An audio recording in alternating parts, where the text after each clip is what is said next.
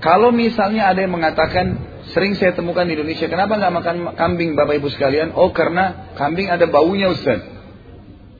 Itu sebenarnya tergantung orang yang memotongnya, orang yang mencucinya, orang masaknya sapi aja bisa bau sama aja gitu kan. Jadi jangan sampai kita keliru di sini. Yang penting kita ambil hukum syar'i. Kambing ini satu-satunya hewan ya. Di dalam hukum syar'i kita yang disuruh konsumsi. Gitu. Disuruh potong, disuruh makan gitu Sampai hari tasyrik, tiga hari setelah Idul Adha itu tidak ada kegiatan lain. Nggak ada kegiatan lain, tapi di, tidak boleh bahkan puasa sunnah ya. Nggak boleh. Haram puasa di hari tasyrik. Kenapa? Karena hari makan dalam Islam. Hari makan apa? Hewan kurban.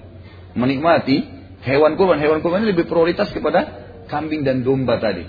Ya tentu dicari hewan-hewan yang baik, yang sehat dan segalanya gitu ya. Baik. Kemudian dikatakan ternyata dalam jiwa kambing ini ada ketenangan. Kalau hewan kambing itu lebih tenang. Jarang sekali marah gitu istilahnya. Dan ternyata terbukti juga di zaman sekarang ini, itu hewan-hewan yang dikonsumsi oleh manusia, itu selain jadi nutrisi sebenarnya bisa mentransfer sifat. Ya, umumnya, sifat-sifat hewan itu bisa tertransfer ya. Secara dia sadar atau tidak sadar gitu. Ya, sadar atau tidak sadar. Makanya kita dilarang makan ular yang bertaring, nggak boleh makan harimau, nggak boleh makan ya yang ganas-ganas. Kenapa? Karena sekarang ini di zaman sekarang baru terbukti secara medis. Ternyata memang selain jadi bisa jadi nutrisi, kalau ada racunnya jadi penyakit, gitu kan?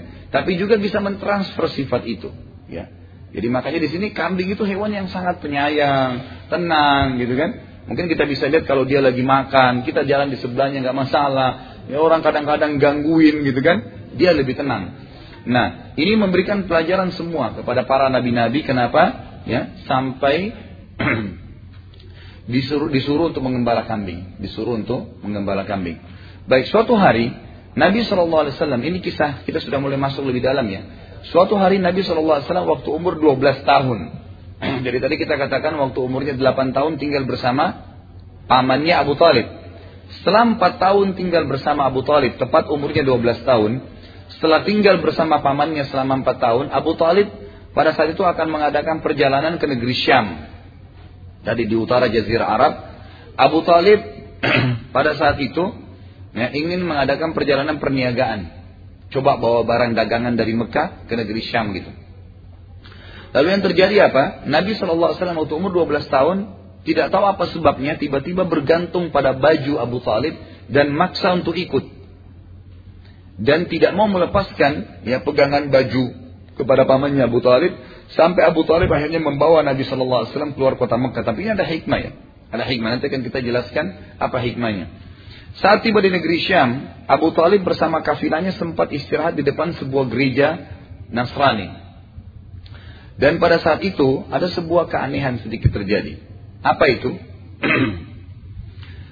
Waktu Abu Talib lagi jalan kafilahnya, ada satu pendeta yang kebetulan melihat dari luar atau dari jendela dari dalam gereja itu ternyata setiap kafilah lewat selalu diperhatikan.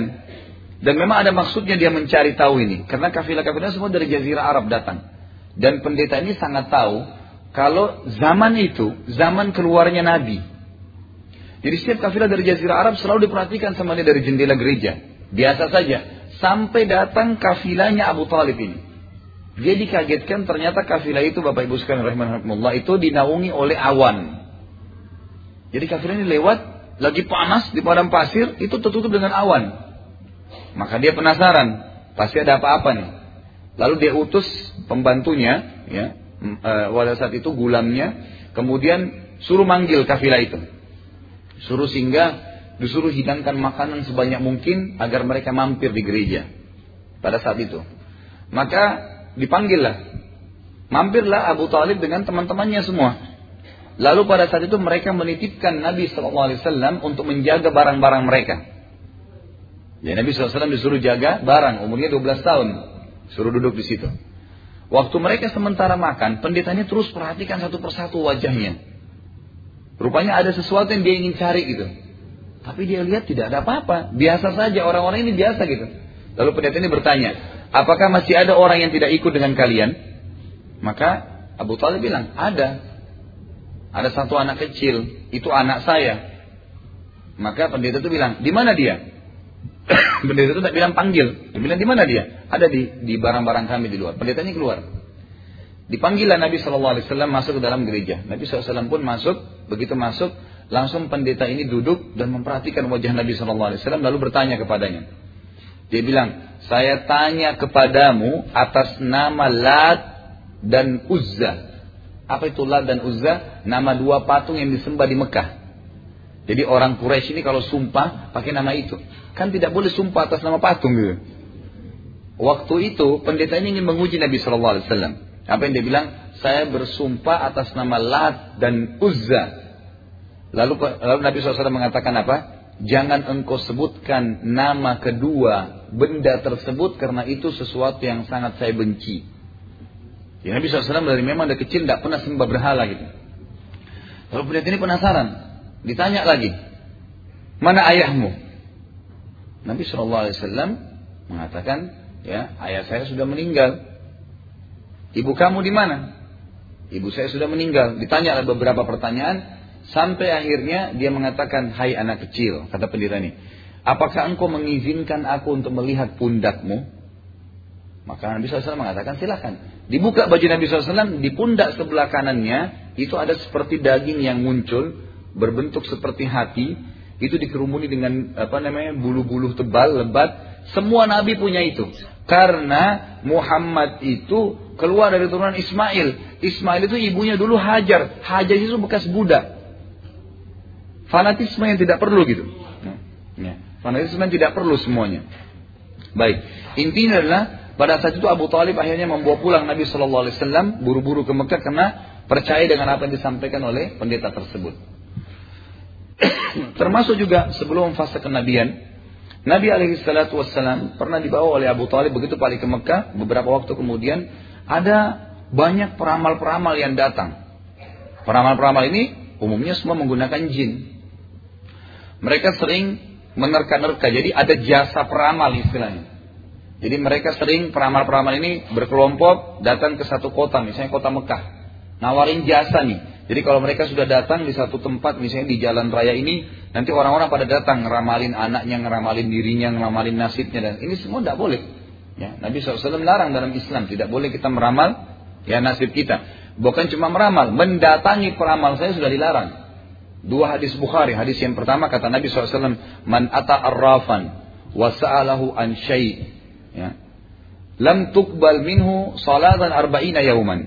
Siapa yang datang ke peramal ya, bertanya maka tidak diterima sholatnya selama 40 hari. Maksudnya 40 hari ini bukan yang lalu ya, yang akan datang. Eh maaf, bukan 40 hari yang akan datang, tapi yang lalu. Makanya tidak usah lagi ada yang bertanya, Ustaz, kalau saya sudah pernah ke peramal, berarti saya tetap sholat nggak ya? Toh sholat saya tidak diterima. Bukan yang akan datang Bapak Ibu sekalian, tapi sholat ada 40 hari yang lalu tiba-tiba hangus, hilang.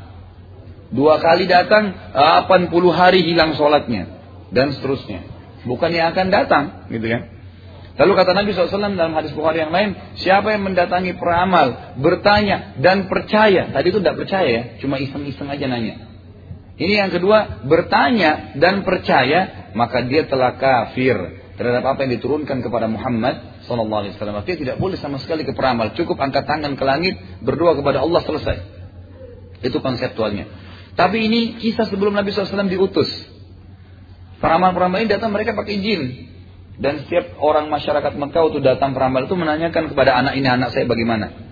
Nah Abu Talib ini sempat membawa Nabi SAW kepada pimpinannya peramal itu dukun yang punya jin banyak gitu. Waktu dia lihat Nabi SAW, dia melotot melihat Nabi SAW gitu. Lalu dia bilang sama Abu Talib, tunggu, tahan anak ini di sini, sebentar. Dia rupanya pergi, kemungkinan besar kata Pak Hari sejarah, dukun ini konsultasi dengan jinnya. Dia pergi, Kemudian dia kembali, Abu Talib waktu lihat kejadian tersebut, belum pernah peramal lakukan kegiatan itu. Biasanya langsung dia tebak, oh, orang ini begini nanti, umur begini akan terjadi begini. Karena jinnya yang menyampaikan gitu kan. Maka apa yang terjadi? Abu Talib membawa lari Nabi SAW. Keluar dari situ, peramal itu kembali mengatakan dengan suara keras, mana anak tadi di sini itu? Anak itu nanti akan punya peran yang sangat besar menguasai dunia ini.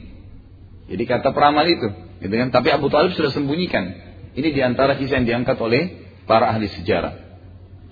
Kemudian kita masuk dalam penutupan bahasan kita adalah perniagaan Nabi Shallallahu Alaihi Wasallam dengan harta Khadijah dan menikahnya beliau dengan Khadijah radhiyallahu anha.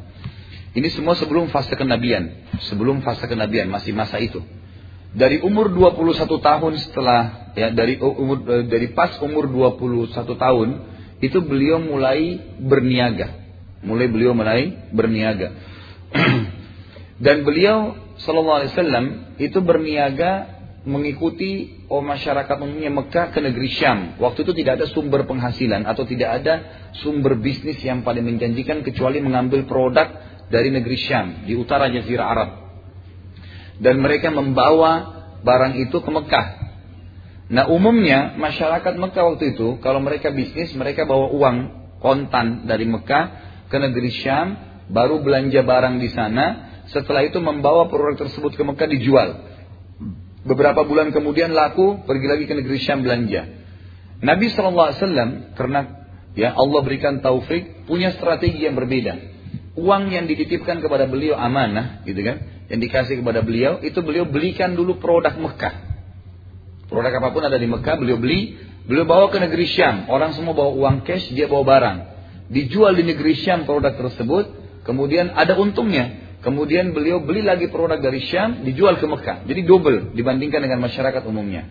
Ini akhirnya membuat Nabi SAW dalam hitungan bulan saja, itu udah banyak sekali orang yang menitipkan uang kepada beliau.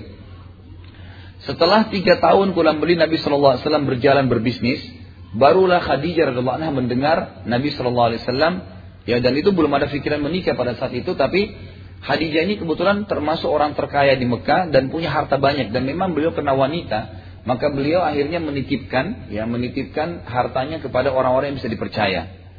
Pada sampai pada saat sampai berita tentang Nabi SAW, maka Khadijah pun mencoba Nabi SAW dengan menitipkan harta. Dikasihlah harta. Ternyata dalam satu dua kali saja perjalanan, Nabi SAW sudah membawa double keuntungan dibandingkan orang-orang yang lain yang diamanahkan oleh Khadijah. Sampai akhirnya Nabi SAW dipercayakan oleh Khadijah untuk memegang hampir seluruh hartanya. Hampir seluruh hartanya dikasih kepada Nabi Wasallam. Pada saat satu dalam salah satu perjalanan, Nabi SAW pernah jalan ke negeri Syam dan kebetulan ada pembantunya Khadijah ikut.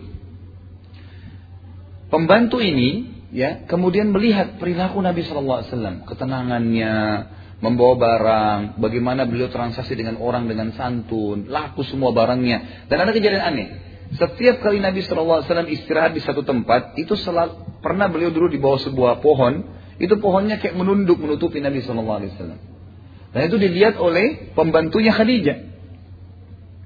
Dan banyak perilaku yang lain dilihat oleh pembantu tersebut waktu dia pulang lalu dia berkata kepada Khadijah, Hai Khadijah, sungguh saya sudah lihat dari Muhammad sesuatu yang tidak pernah saya lihat dari orang, dari akhlak, dari amanah, bahkan ada yang aneh, setiap kali dia jalan, saya melihat ada awan yang menaunginya dan kalau dia duduk di bawah sebuah pohon, pohon pasti melindunginya, menutupi dia supaya tidak kena panas gitu maka saya sarankan engkau menikah dengannya. Jadi saran dari pembantunya Khadijah tadi. Lalu Khadijah berkata, kalau seandainya ya memang Muhammad terfikir untuk itu, maka saya tidak tidak menolak. Maka ditanya pembantu ini lalu datang kepada Nabi SAW mengatakan, Hai Muhammad, apakah engkau mau mendapatkan kecantikan, kekayaan, serta kehormatan? Kata Nabi SAW sudah paham, ini maksudnya disuruh menikah.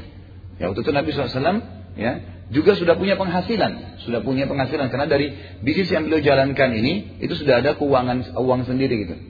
Lalu Nabi SAW mengatakan siapa yang kau maksudkan? Lalu kata pembantunya Khadijah. Ya.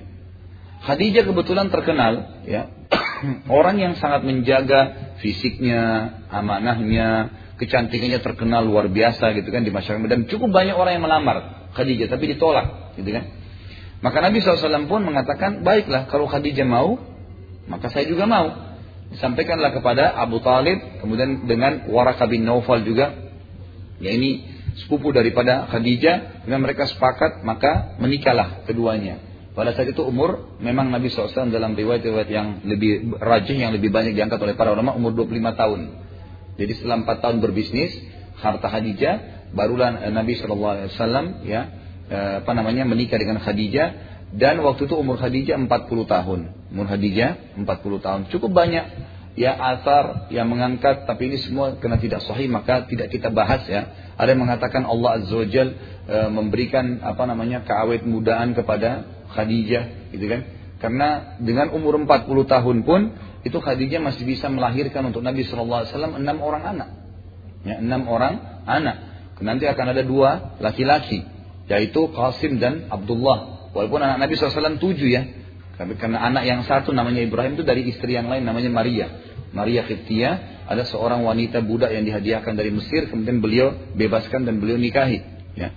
Kemudian ada empat anak perempuan Nabi SAW yang masyhur, Ruqayyah, Ummu Kalthum, Zainab dan Fatimah. Ini semua dari Khadijah. Ini semua dari Khadijah dan semuanya masuk Islam tentunya. Baik, setelah menikah dengan Khadijah, maka Nabi SAW makin mengembangkan usahanya dan perlu anda ketahui Nabi SAW waktu menikah dengan Khadijah ini beliau memberikan mahar Khadijah itu 20 ekor unta.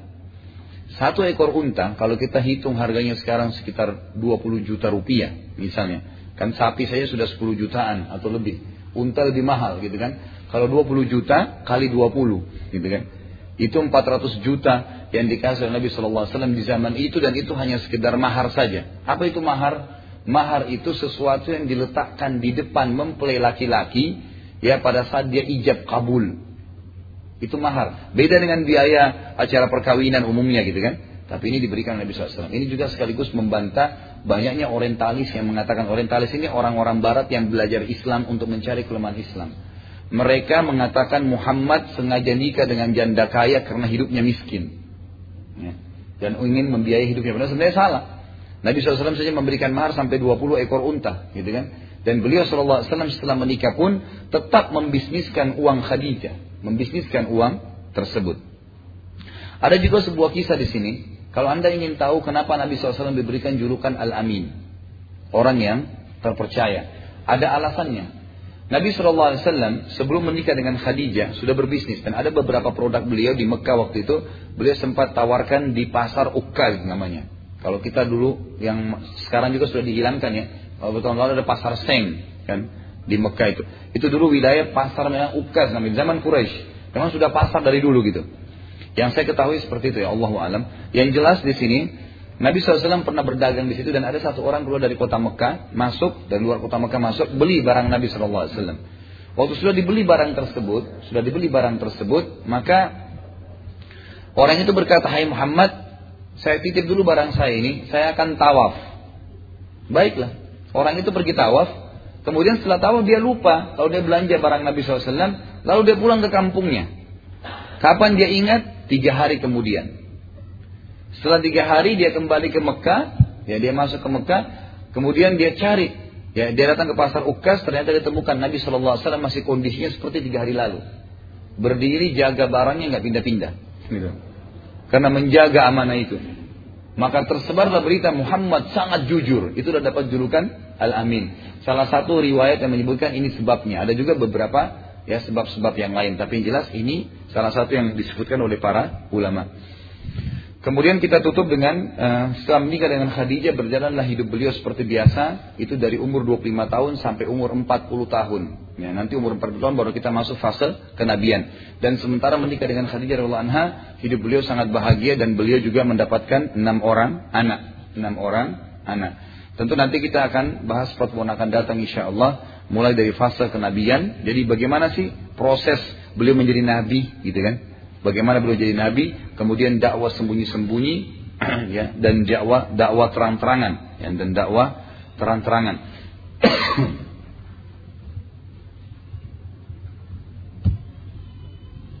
ya.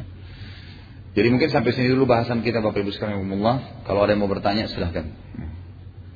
Iya silahkan Bu. Waalaikumsalam.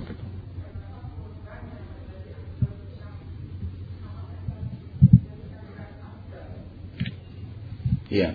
Jadi bukan berarti kalau kita katakan kambing itu afdal, berarti sapi itu tidak baik. Enggak. Kata-kata afdal berarti lebih besar pahalanya. Ya, kata-kata afdal. Seperti misalnya eh, orang sholat, ya, sholat malam di akhir waktu sebelum subuh lebih afdal daripada orang sholat di awal malam. Apakah berarti awal malam orang tidak baik? Enggak, tetap baik.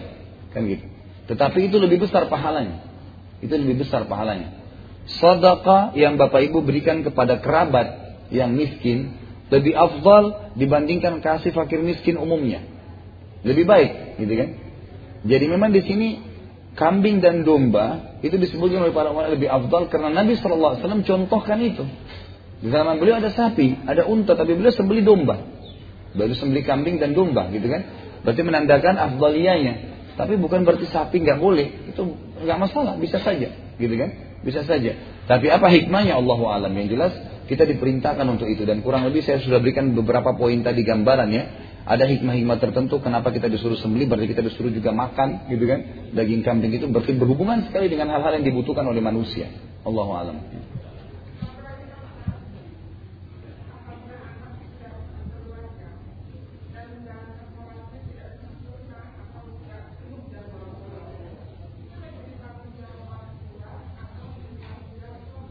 Ya. Jadi masalah tanggung jawab anak, istri dari suami dan ist, suami istri terhadap suaminya dan seterusnya, orang tua terhadap anak, anak terhadap orang tua itu sebatas ya dia e, menyampaikan, sebatas dia menyampaikan. Jadi misal anak kita dari kecil kita sudah didik nih, sholat itu wajib, kita tuntun, diikutkan mungkin di pengajian, di, ada guru mengaji dan seterusnya. Lalu ternyata setelah dia menikah dia tinggalin sholat. Apakah orang tuanya berdosa? Jawabannya tidak. Tidak ada hubungannya. Dia sudah ingatkan. Dia sudah sampaikan. Tugas kita menyampaikan. Allah Subhanahu wa taala menyebutkan tentang Nabi sallallahu alaihi wasallam, beliau mengatakan Allah mengatakan dalam Al-Qur'an, "Ma 'alaika illa al-balag." Ya Allah ma 'alaika illa balag. Jadi tidak ada tugas Muhammad kecuali menyampaikan saja. Tugasnya menyampaikan. Jadi kita suka menyampaikan.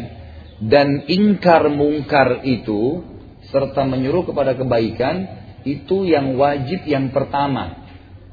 Misal, anak kita nggak sholat, suami nggak sholat, istri nggak sholat, atau siapa saja.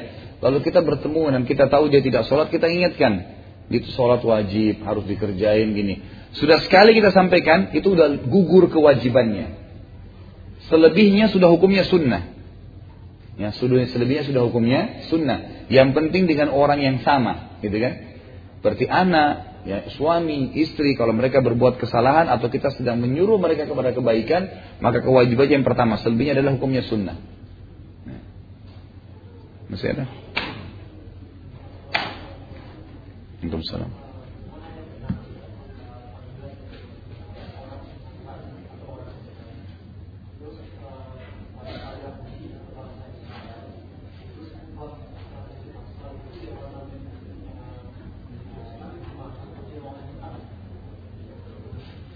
Baik. Jadi sekarang yang ditanya ini Nasrani dari mana istilah itu ya? Yahudi juga dari mana istilah?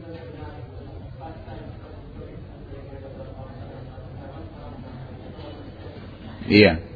Jadi penyebutan yang benar terhadap orang Yahudi dan Nasrani. Apa kita sebutkan mereka Nasrani dan Yahudi atau ada istilah lain. Jadi Al-Quran memang menyebutkan mereka Yahudi dan Nasrani. Ya. Jadi Allah SWT memang menyebutkan istilah Yahudi dan Nasrani dan banyak ayat Al-Quran.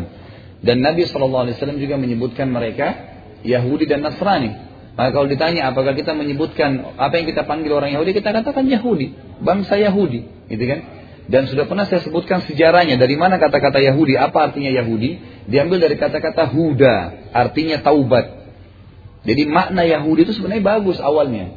Itu di awal di kisahnya waktu Samiri pengikut Nabi Musa membuat patung emas sapi untuk disembah. Nabi Musa kan 40 hari hilang dari eh, ada di kaumnya. Lagi pergi ke Bukit Tursina menerima wahyu, menerima Taurat, ya kan gitu. Waktu beliau kembali, beliau lihat orang sudah sembah patung, lalu ditanya, dari mana kalian sembah ini? Siapa yang suruh? Mereka nunjuk Samiri. Tanya Samiri, kenapa kau lakukan? Dia bilang, saya cuma ikuti perasaan saya saja. Gitu kan. Maka Nabi Musa alaihissalam pun marah dengan Samiri lalu menghancurkan patung tersebut dan mengusir Samiri, mengusir Samiri. Nah waktu itu Bani Israel merasa bersalah. Kenapa mereka sembah berhala lagi sementara Musa Allah sudah utus Musa alaihissalam. Maka mereka mengatakan inna hudna ilaik. Kami taubat kepadamu ya Allah. Keluarlah istilah Yahudi di situ. Diambil dari kata-kata orang-orang yang bertaubat asalnya. Kan gitu. Nah setelah Nabi SAW diutus juga, beliau masih menggunakan istilah Yahudi. Sering beliau ucapkan, uh, uh, panggil beberapa orang Yahudi. Ya, Orang Yahudi di Madinah. Ada istilah-istilah seperti itu. Ya. Orang Nasrani, memang lebih baik kita memanggil mereka Nasrani. Istilah Nasrani. Kalau Kristen kan itu dari bahasa Inggris ya. Diterjemahkan ke bahasa Indonesia. Tapi kalau kita ikuti bahasa Al-Quran adalah Nasrani. Diambil dari firman Allah SWT dalam Al-Quran memang. Ya waktu Nabi Isa mengatakan man ansari ilallah. Siapa yang akan menjadi penolong Allah? Nasara artinya penolong sebenarnya, artinya penolong. Tapi terlepas daripada maknanya, Al-Quran menyebutkan mereka Nasrani. Semua pengikut Yahudi di muka bumi ini, ya semua pengikut Nabi Musa di muka bumi ini, sampai hari kiamat namanya Yahudi. Semua pengikut Nabi Isa sampai hari kiamat namanya Nasrani. Siapa pun dia. Dan kalau digabungkan keduanya namanya ahli kitab. Namanya ahli kitab. Yang sering Allah sebutkan dalam Al-Quran, ya ahlul kitab, ya ahlul kitab. Itu adalah Yahudi dan Nasrani. Kenapa Allah banyak menyebutkan mereka? Karena mereka orang yang paling dekat untuk mendapatkan hidayah. Mereka sudah pernah turun Taurat, meyakini ada Musa. Ya, sudah turun Injil, meyakini ada Isa. Berarti lebih mudah untuk beriman kepada Nabi Muhammad SAW karena mereka sudah beriman sebelumnya. Beda dengan orang ateis, penyembah berhala, sulit, gitu kan? Karena mereka belum beriman kepada Nabi sebelumnya. Sudah Pak ya? Terus yang kedua tadi masalah Kuba ya, yang mana Masjid Aqsa. Jadi Masjid Aqsa itu sebenarnya yang kubanya silver ya, warnanya kegelap-gelapan. Jadi kalau yang kubanya warna emas itu bukan Masjid Aqsa, ya. Itu namanya Masjid Kubatus Sahra. Itu dibangun oleh Al-Walid, salah satu khalifah muslim. Pada saat itu, Palestina menjadi simbol gereja-gerejanya orang Nasrani, kekuatan Romawi waktu itu. Jadi gereja dibuat semewah mungkin. Maka Al-Walid membuat Masjid Kuba Sahra itu untuk menyaingi mereka. Tapi itu bukan Masjid Aqsa. Masjid Aqsa yang di belakangnya. Yang di belakang Masjid Kubatus Sahra itu. Ada lagi? Waalaikumsalam warahmatullahi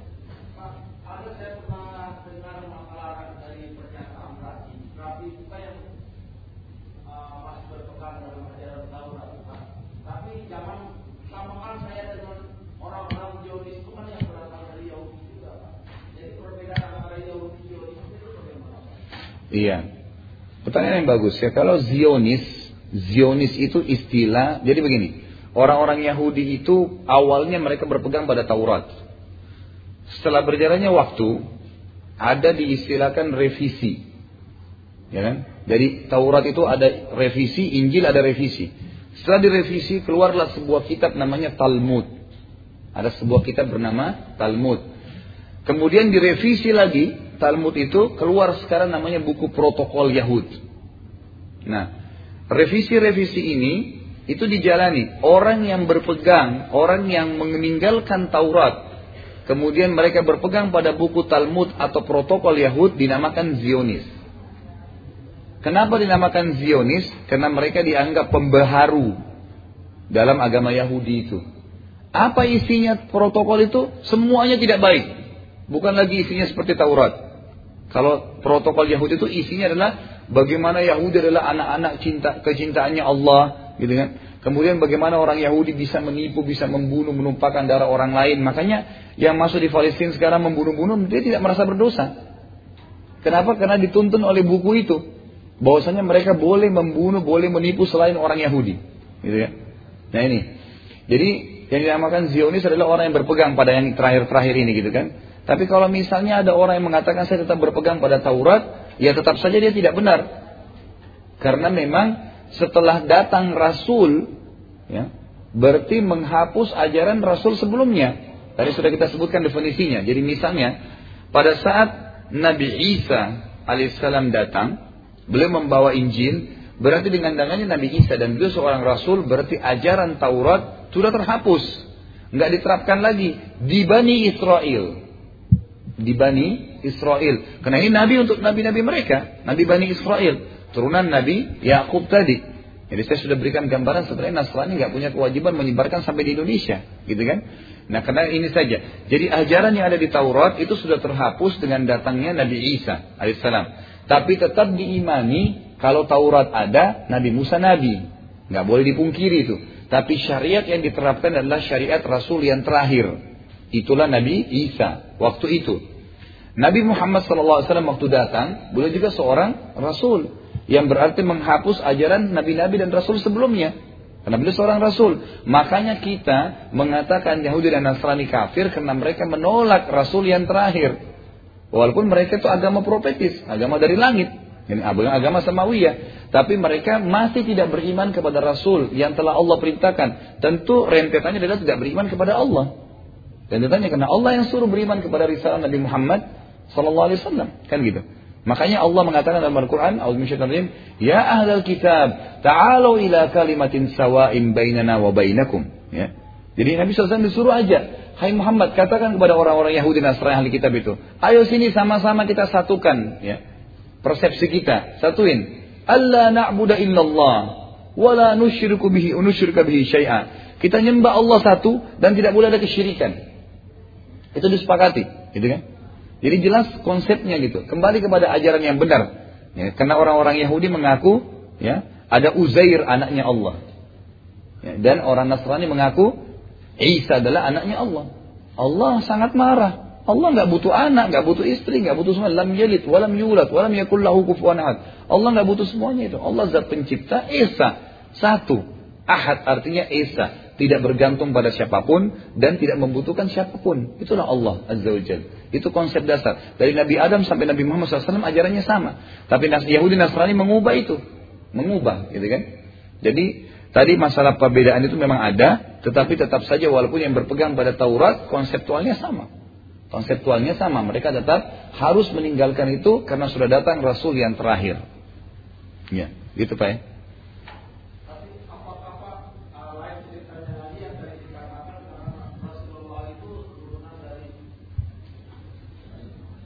Hmm.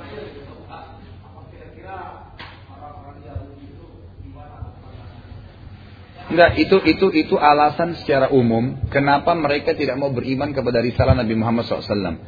Yang sekarang secara umum kalau bapak misalnya ke Israel tanya nih, kenapa kalian tidak beriman kepada risalah Muhammad, sementara kalian beriman kepada risalahnya Musa, alaihi wassalam. Maka mereka jawab, alasannya begitu, alasan fanatisme. Karena Musa itu orang terhormat, Muhammad itu dari turunan Ismail, Ismail ibunya Hajar, Hajar itu bekas budak. Nah, kalau Musa itu kembali kepada Ishak dan Yakub. Ibunya siapa mereka? Sarah. Sarah itu tuan. Sama-sama istri Nabi Ibrahim alaihissalam, gitu kan? Dan sudah kita sebutkan di awal pertemuan kita dulu kisah tentang rentetan itu. Ini salah satu alasannya Yahudi kenapa nggak mau beriman, nggak mau masuk Islam. Iya, fanatisme keturunan. Nah ini makanya Ibnu Abbas mengatakan sahabat Nabi Rasulullah anhuma, beliau mengatakan tafsir Al-Fatihah ghairil maghdubi alaihim waladdallin. Bukan orang-orang yang engkau ya Allah dan bukan orang yang sesat. Beliau mengatakan maghdub ini orang yang dimurkai adalah orang Yahudi. Karena mereka tahu kebenaran, mereka nggak mau ikut. Nanti akan Bapak lihat nanti, kita akan sebutkan banyak sekali riwayat yang berhubungan dengan masalah ini. Di antaranya adalah masuk Islamnya Abdullah bin Salam. Adalah anhu, sahabat Nabi pendeta Yahudi. Jadi beliau cerita, nanti akan kita bahas juga itu. Beliau cerita begini. Waktu itu cerita masuk Islamnya ya. Beliau bilang waktu Nabi Muhammad SAW masuk ke Madinah, saya sangat senang karena saya sudah yakin inilah Nabi yang disebutkan dalam Taurat. Maka saya pun keluar kembali ke rumah saya dan saya teriak mengatakan Allahu Akbar telah keluar Nabi yang kita tunggu. Tapi ternyata dia bilang saya tidak tahu kalau pemuka-pemuka Yahudi ini sudah sepakat tidak mau beriman kepadanya. Karena dianggap dia turun dari Arab, gitu kan? Mestinya mereka berharap dari turunan Bani Israel, turunan mereka yang hidup di Madinah. Kan mereka sudah lama saling menikah apa di Madinah punya keturunan banyak. Berharap dari salah satu anaknya di Madinah. Ternyata keluar di Mekah, gitu kan? Keluar di Mekah dan nanti hijrah ke Madinah. Dan itu turunan Arab, mereka nggak mau. Dan mereka nolak. Maka Abdullah bin Salam mengatakan, tante saya mengatakan, kenapa kau takbir seperti itu? Kalau Musa datang belum tentu kau takbir seperti itu. Kata Abdullah bin Salam, ini Nabi yang telah kita temukan dalam Taurat. Jelas. Kenapa kita nggak mau beriman? Kata tantenya, tantenya bilang, coba kamu pastikan. Datanglah Abdullah bin Salam kepada Nabi SAW. Ditanya, Hai Muhammad, ini begini ditanya. Ciri-cirinya dalam Taurat. ya Bagaimana beriman kepada Allah, bagaimana kedudukannya Musa dan Isa, bagaimana beriman kepada Nabi-Nabi sebelumnya, tentang hari kiamat, banyak ditanya. Nabi SAW jawab semuanya. Waktu dijawab, Kata Abdullah bin Salam, kalau begitu asyhadu an la ilaha illallah Rasulullah. Masuk Islam. Ini Abdullah bin Salam salah satu pendeta Yahudi yang masyhur. Lalu dia berkata, "Ya Rasulullah, orang-orang Yahudi itu kaum hadar, kaum yang suka berkhianat. Mereka bisa membalikan fakta seketika. Ini riwayat sahih, riwayat Bukhari. Yang hadis sahih. Lalu berkata Abdullah bin Salam, ya Rasulullah, jangan anda sampaikan tentang masuk Islamnya saya ini kepada kaum Yahudi. Tapi undanglah mereka semua. Undang mereka datang, pendeta-pendetanya. Kemudian tanyakan kepada mereka tentang aku. Abdullah bin Salam lalu sembunyi di belakang di tabir masjid, dinding masjid. Kemudian Nabi SAW mengundang pendeta Yahudi. Lalu bertanya, bagaimana pendapat kalian tentang Abdullah bin Salam? Mereka bilang, oh itu pendeta kami, itu ulama kami, itu pembimbing kami. Gitu kan? Itu tokoh masyarakat kami gitu. Lalu Abdullah bin Salam keluar dari sembunyinya langsung mengatakan, Asyhadu an la ilaha illallah wa anna Muhammad Rasulullah. Artinya tadi kamu kalian kan ngaku saya pimpinan. Ini saya sudah syahadat ikut nggak? Gitu. Lalu apa yang terjadi? Langsung orang-orang itu spontan mengatakan dia orang paling bodoh di antara kami. Dia orang yang paling ya eh, apa namanya tidak mengerti. Dia orang yang mungkin disebut-sebut keburukannya gitu. Lalu akhirnya mereka pulang, ya mereka pulang ke rumahnya masing-masing dan pada saat itu mereka sangat terpukul karena Abdullah bin Salam masuk Islam. Tapi memang orang Yahudi agak sulit karena fanatisme ya. Fanatisme. Makanya Nabi SAW mengatakan kalau seandainya waktu di Madinah ya, beliau masih hidup. Ada 12 orang saja Yahudi masuk Islam kepada saya. Maksudnya tokoh-tokohnya, maka semua Yahudi akan masuk Islam. Tapi mereka susah sekali gitu. Jadi di Madinah semua itu cuma dihitung jari yang masuk Islam, gitu kan. Jadi kurang lebih seperti itu gambarnya. Iya. Hmm. Jadi begini bu, saya sudah paham. Ini sebenarnya kalau ditanya kenapa, sebenarnya bukan ke saya ya, mestinya gitu. Mestinya ke ke pendeta Nasrani gitu kan. Tapi saya jawab begini bu, saya jawab dengan secara hukum syari kita. Jadi ada rentetan sejarah historis dan kalau memang ibu pernah mengenal agama Nasrani pasti tahu mungkin ya. Kalau apalagi kalau pendeta atau suster itu umumnya sudah tahu semua kisahnya. Injil itu ditulis dijadikan sebagai buku itu 600 tahun setelah Nabi Isa alaihissalam tidak ada. Itu sudah disepakati dalam sejarah. Dan waktu itu, waktu sudah mulai disusun, itu kan nama-nama yang ada Matius, Lukas, Barnabas, itu nama-nama sahabatnya Nabi Isa. Nama-nama sahabatnya Nabi Isa kayak kita Abu Bakar, Umar, Utsman gitu loh. Nah, dinukillah riwayat-riwayat dari mereka ini. Kalau kita hadis, kan Abu Bakar meriwayatkan ini, Umar itu dinukil. Disusunlah buku-buku Waktu itu ada 600 kalau tidak salah 92 Injil.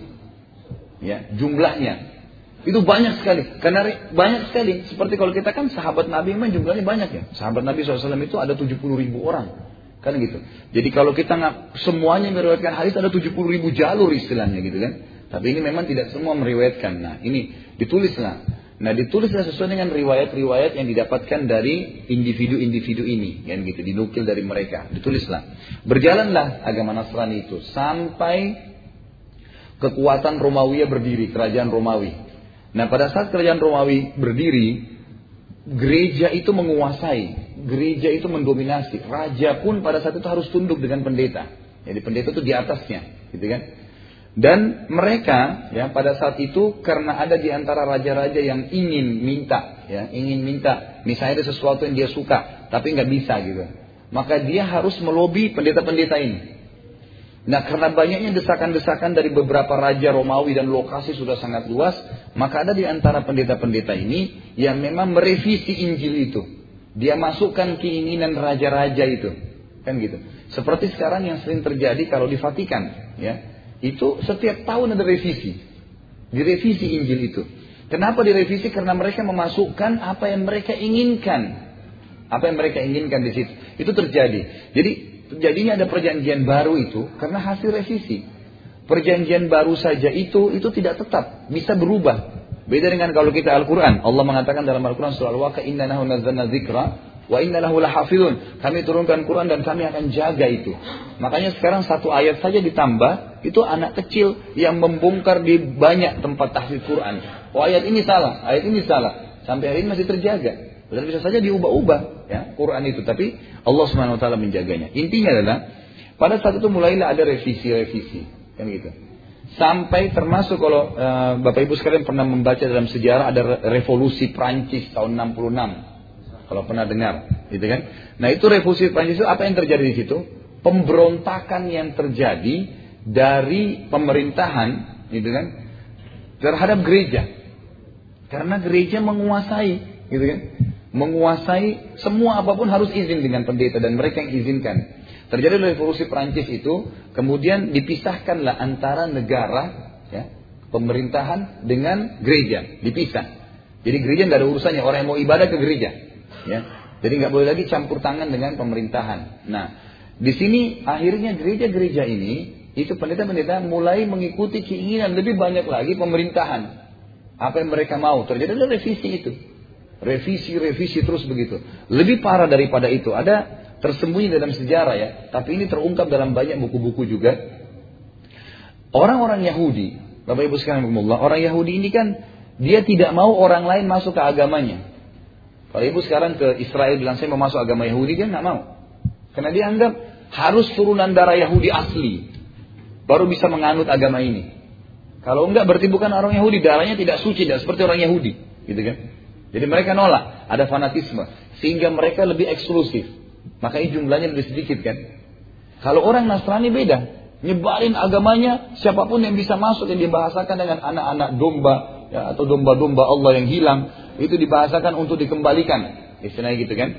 Nah, disebarkanlah agama Nasrani ini. Nah, waktu Islam datang, waktu sebelum Nabi Muhammad SAW diutus, Yahudi ini hanya cekcok dengan Nasrani. Karena dua-dua mengaku agama dari langit. Tapi orang Yahudi nggak mau beriman pada Nabi Isa. Mereka nggak mau beriman, gitu kan? Mereka tetap berpegang pada Taurat, Musa saja.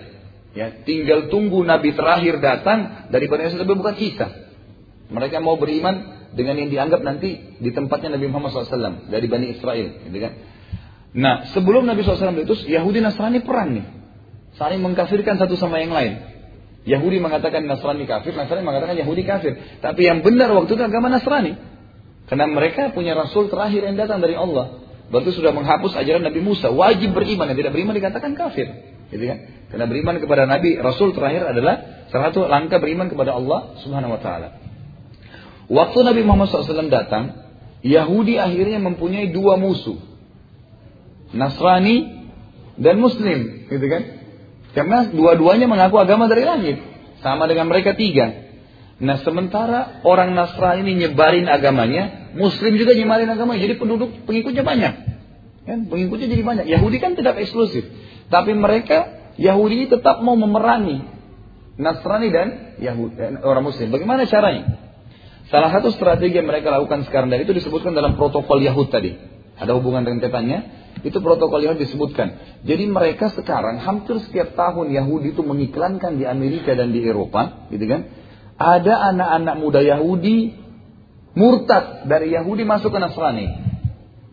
Anak muda, pintar-pintar, cerdas-cerdas, dan ternyata orang-orang anak-anak ini sudah dibuat hafal Taurat dan punya strategi tertentu. Maka diiklankanlah. Orang-orang Nasrani senang dengan acara itu. Diambillah, dimasukkan ke e, seperti umum kita kalau ada muallaf dibina di mana? Di masjid, kan gitu. Nah ini orang Yahudi murtad dari agamanya masuk agama Nasrani. Dianggap dapat hidayah. Dibina di gereja. Sampai jadi pendeta. Dan itu targetnya. Pada saat mereka jadi pendeta, itu target yang diinginkan oleh Yahudi. Mereka inilah yang menjadi tim revisi Injil. Jadi sekarang itu banyak sekali di Vatikan pendetanya agama Katolik itu orang Yahudi. Dan akhirnya revisi Injil kalau ibu temukan dan bapak sekalian itu sudah tidak ada lagi kata-kata mengatakan Yahudi kafir. Dulunya ada. Yang tidak beriman pada Nabi Isa dianggap kafir. Sekarang tidak. Bahkan ada dikatakan bahwasanya Yahudi dan Nasrani itu sama. Nah, nabinya sama-sama dari Bani Israel. Berarti musuh kita cuma satu nih, orang muslim. Itu strategi Yahudi. Jadi revisi Injil terjadi, itu luar biasa dari sebuah rekayasa ya yang luar biasa dan ini tentu sejarahnya panjang ya, sejarahnya panjang. Jadi kalau kenapa orang Nasrani ya mengubah jadi perjanjian baru itu kemungkinan tadi karena adanya revisi yang tadi. Ya. Kemudian kenapa orang kalau kita tanya lebih jauh kenapa orang Nasrani nggak bisa sulit untuk mendapatkan hidayah ya? Karena memang itu yang diikutin sudah bukan murni lagi kitab Allah, bukan lagi murni. Makanya sekarang salah satu Injil yang dijaga sekali ya oleh para ulama Muslim sekarang ada itu namanya Injil Barnabas. Dan Injil Barnabas ini tidak ada orang Nasrani yang beriman padanya, yang baca Injil itu kecuali pasti masuk Islam. Karena di dalamnya menyebutkan tentang risalahnya Nabi Muhammad SAW. Lebih dari berapa ayat gitu. Banyak. Saya juga punya kalau salah terjemahan bahasa Indonesia itu ada. Ya, tapi saya sarankan jangan beli tadi saya bilang ya. Jadi nggak usah, nggak perlu. Cukup anda tahu saja isinya, ya, intinya gitu. Supaya jangan ngacoin nanti, gitu kan. Seperti saya sering bahasakan begini. Kalau anda sedang bertemu dengan teman-teman atau kerabat orang Nasrani, nggak usah berpikir harus menghafal Injil dulu untuk mendawai mereka, nggak usah.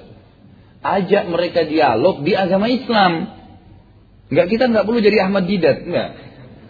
Beliau memang spesialis itu, tapi kalau kita ketemu, saya berapa kali ketemu sama teman-teman Nasrani kan gitu, atau agama lain di pesawat, di mana saja, saya kalau ngobrol agama apa, tanya, saya ajak ngobrol di agama Islam. Jadi dia asyik bertanya kepada saya tentang Islam gitu. Ya, jadi saya, saya juga leluasa menjawab karena saya kuasai itu, gitu kan?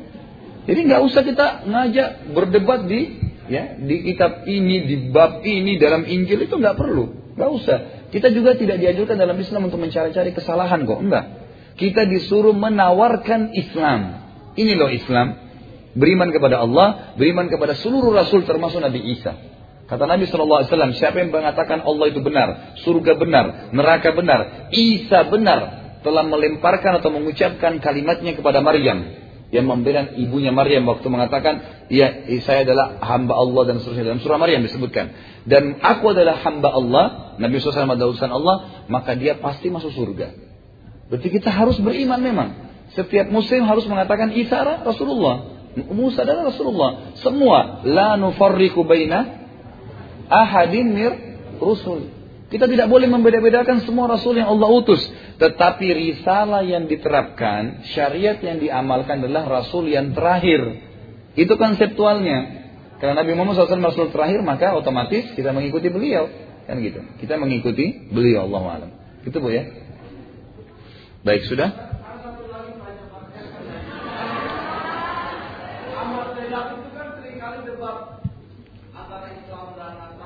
Hmm.